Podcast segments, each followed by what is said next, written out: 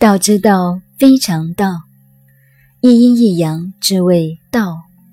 这里边问题就很多了。这个道不是本体之道，是应用之道。所以我常说，讲中国文化有两个问题最难解释，一个是天字，一个是道字。中国文字是从六书来的，譬如这个道字。有时候讲形而上，有时候讲形而下。形而上的道是不可说、不可说的，所以说神无方而亦无体。有时候形而下的法则也叫道，甚至我们走的路也叫道。所以一个道字，一个天字，有好多种定义。研究上古的文化。譬如我们读老子，“道可道，非常道”，一个“道”字用了三四次，有时候用作名词，有时候用作动词，动词和名词的意义就不同了。所以，我们读古书时，对某些特定的文字不能呆板的去看。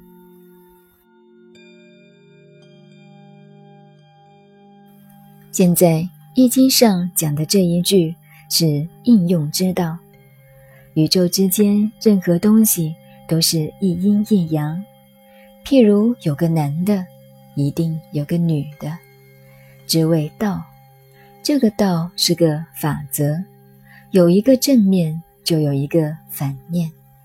宇宙间万事万物不可能只有正面或者只有反面。明末清初有个大文豪，与郑板桥齐名的李渔。他说：“世界本来是一个活的舞台，几千年来唱戏的只有两个人，一个男的，一个女的。”这句话实在不错。几千年来，这个世界舞台上，历史就是剧本，演员只有两个人，一个男人，一个女人。修道的人有句名言：“孤阳不生，孤阴不长。单阳单阴是不能有成就的，必须要阴阳配合。”不过这句话被后世外道的人所盗用，认为修道要一阴一阳，要男女如何如何才可成道，那是胡说，靠不住的，不要上当。但是宇宙间的法则的确如此，一阴一阳，缺一不可。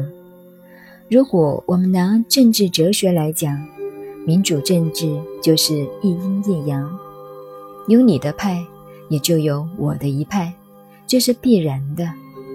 如果清一色，那就不好玩了。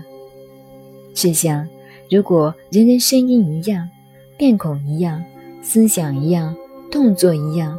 没有男的，也没有女的，大家一个面孔，一个方式，你说这个世界有了什么好玩？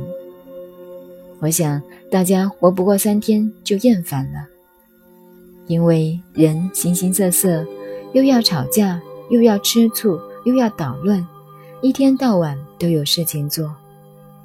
人天生就是这么一回事，懂了这个，也就懂了一阴一阳之谓。道。